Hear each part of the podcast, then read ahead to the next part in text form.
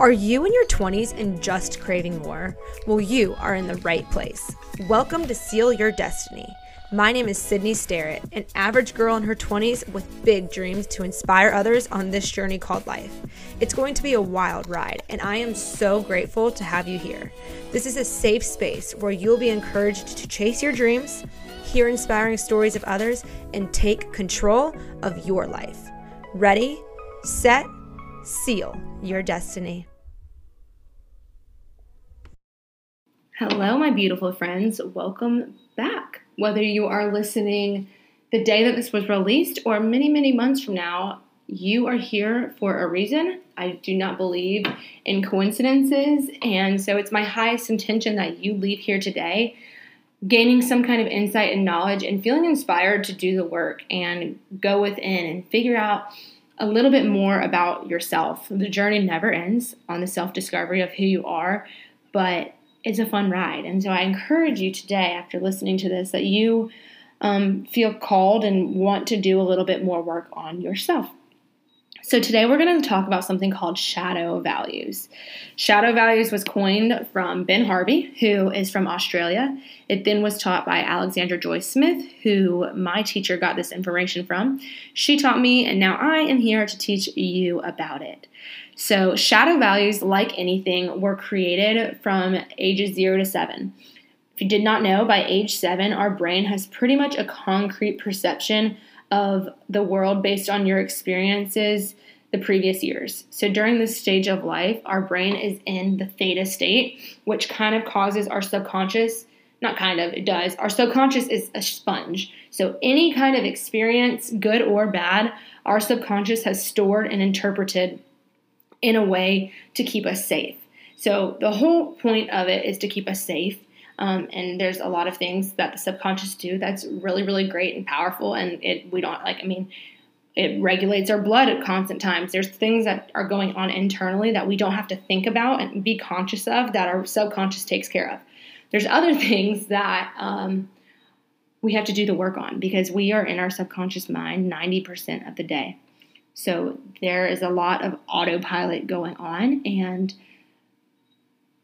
if our experiences of the world are concrete by age seven, it's super important that we figure out what those beliefs are and what those experiences were in order to be conscious of them and heal those wounds and triggers in order to be the best version ourselves. That's essentially what I do with my clients. So if you're interested, let me know. But an example of how the subconscious mind is used to keep us safe let's say this is a silly example, but I hope it gets the point across. Let's say you were two years old and you were to have gotten attacked by a dog. And you might not even remember the incident, but in your brain, your subconscious mind tells you all dogs are bad.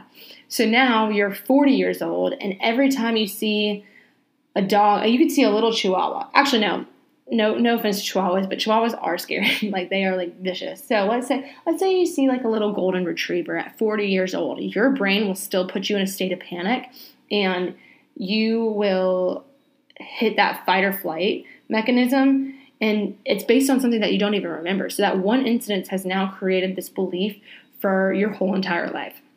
So that's the uh, just a little example of um, the power of our subconscious and i will absolutely be doing an episode on conscious versus subconscious here soon because it is so so so important. So back to shadow values though. We have shadow values and golden values. And i'm going to dive into shadow values this week because these can sometimes have more power than golden values especially when you're unaware of them because the shadow values are the values that you hide from the world due to shame and guilt. When you think of a shadow it's that dark lingering thing behind you that kind of blocks your light. We refer to shadow and personal development as the opposite of our highest self. And when we choose to do an activity that is fulfilling to us, not only our golden values are being fulfilled, but our shadow values are as well. And most of us just aren't aware of that shadow side. So there are seven shadow values, and there are in no particular order. We all have them to a certain extent. There is just some that are um, more apparent in our lives than others. So the seven are attention, which is the need to feel unique or different, belonging, which is this need for a sense of community and being connected or feeling like part of something bigger. Control, which is being able to influence your circumstances and yourself and others. Sexuality, which is being able to express your sexual desires and or preferences shamelessly. Superiority, being right or being better than yourself and or others. Validation, which is being important, worthy, or good enough and then money, which is the desire to be wealthy or feel like you can do and have the power to do whatever you want. So, like I said, we all have these seven somewhere, but there's going to be one or two that are just way more important to us and stronger, and that's based on what we lacked as a child. So, what we resist persists, persists, and it's the shame and guilt that was instilled from a younger age that we subconsciously now hold these at a much higher value.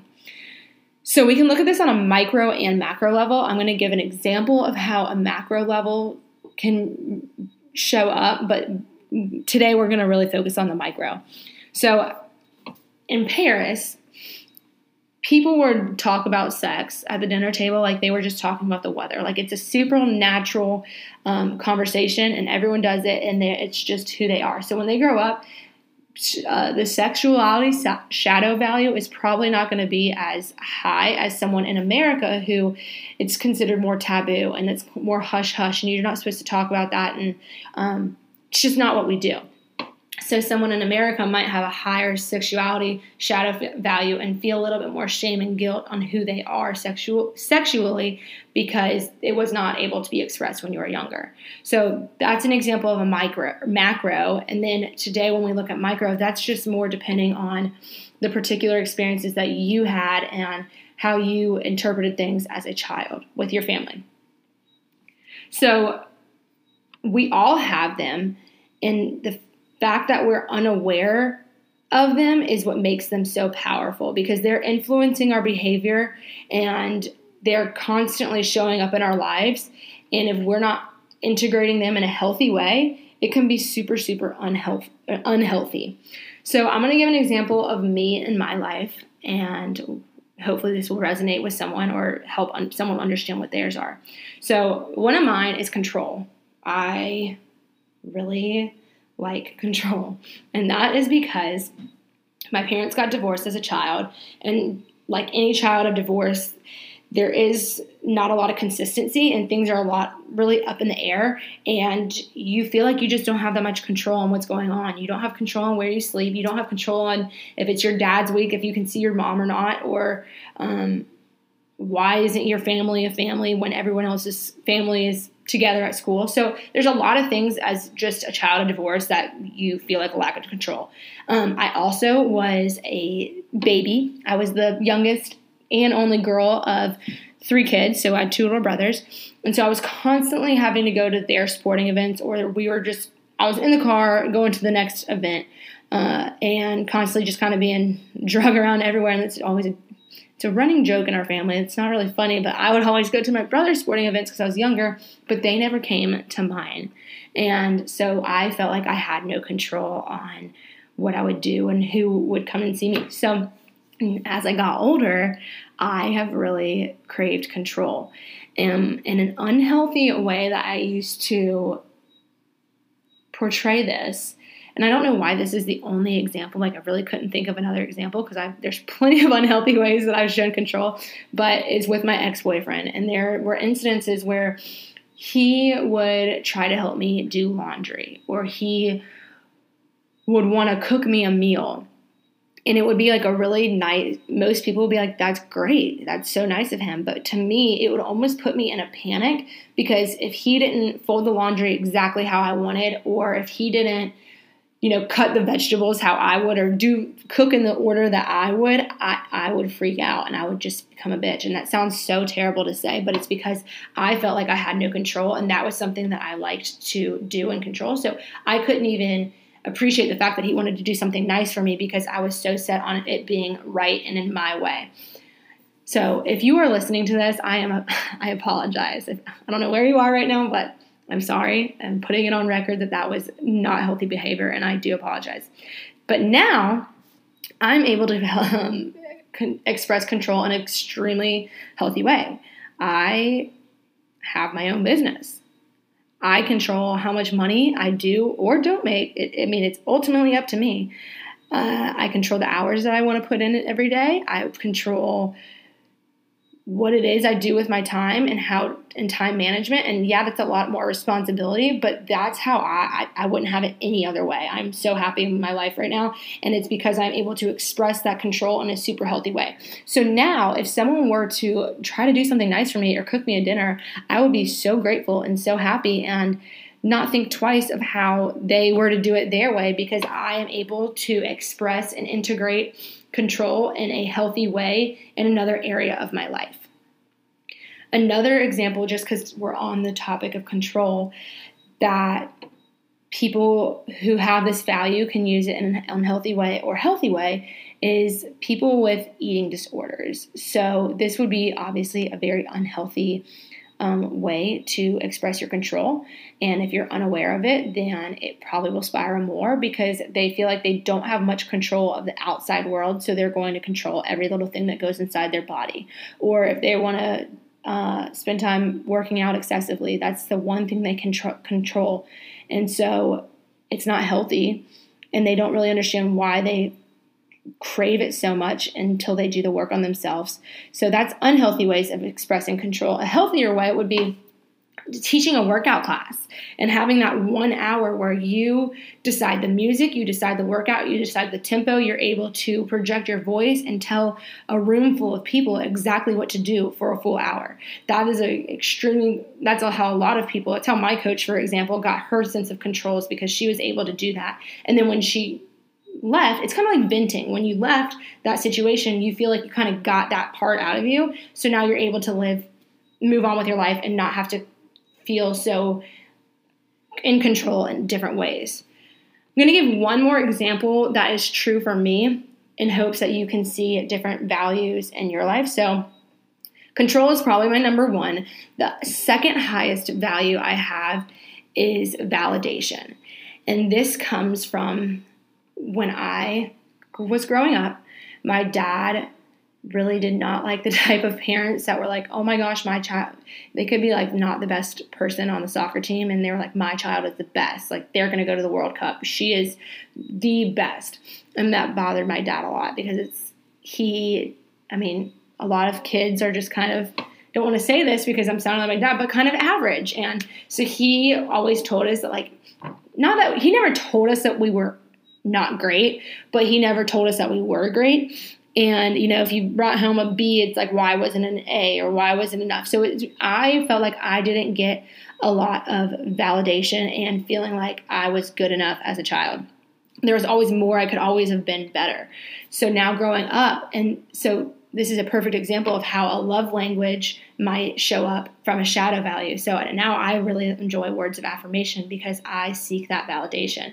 And validation can be a tricky one because it can I think a lot of people have it to an extent because we always are looking for other people to approve of us. So trying to look for happiness in external sources. Now that I've done the work, I know that the only person that can give validation is myself and I do the work every day. I give myself affirmations. I tell myself I'm doing great and I don't look for it And the outside circumstances. It's just within me and that's been a really cool journey and I'm so happy that I'm at that point in my life where it's not something that I am constantly looking for, but when at the end of the day words of affirmation are still a love language for me. So when it is time for me to try to be in a relationship, that's something that will be a high priority for me is someone that is willing to give me what I need in order to feel most loved and vice versa. So communication and all, and we can get a whole, whole episode on healthy relationships.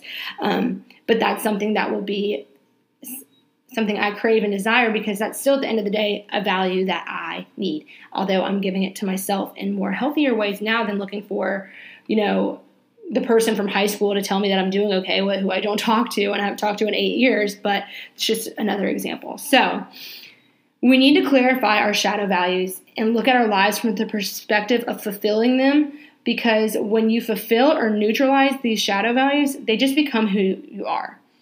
When you don't integrate them or when you don't recognize them, then they kind of control you. Like the example of the eating disorder, or my example of me snapping when someone was trying to do something nice for me. They it, they come out in really unhealthy ways. But then when you're able to integrate them, it's just who you are. You will never be fulfilled if you ignore them. You'll only be half fulfilled, and you'll never be able to be aligned with your true values of your life and in your business. So they're super important. It's a little bit it's it's not easy because it's sometimes you have to look like i said in the subconscious where there's some things that you don't remember. But if you were to be more conscious in your day to day and look inward you'll be able to see patterns in your everyday life of like what you crave more. Or even just looking at the seven you can probably know like okay yeah i really like validation. Or yeah you know what? I really do always feel like i need to be out with friends and i need that sense of belonging. So do the work. If this episode resonated with you at all and you are curious to know more, my email and Instagram are going to be in the show notes. I would be happy to hop on a free discovery call with you to take a deeper dive into your experiences and see what coaching it would be like. I will see you all next week. Have a great week, and I really, really, really encourage you to look in, inward this week and do the work. I'll see y'all next week.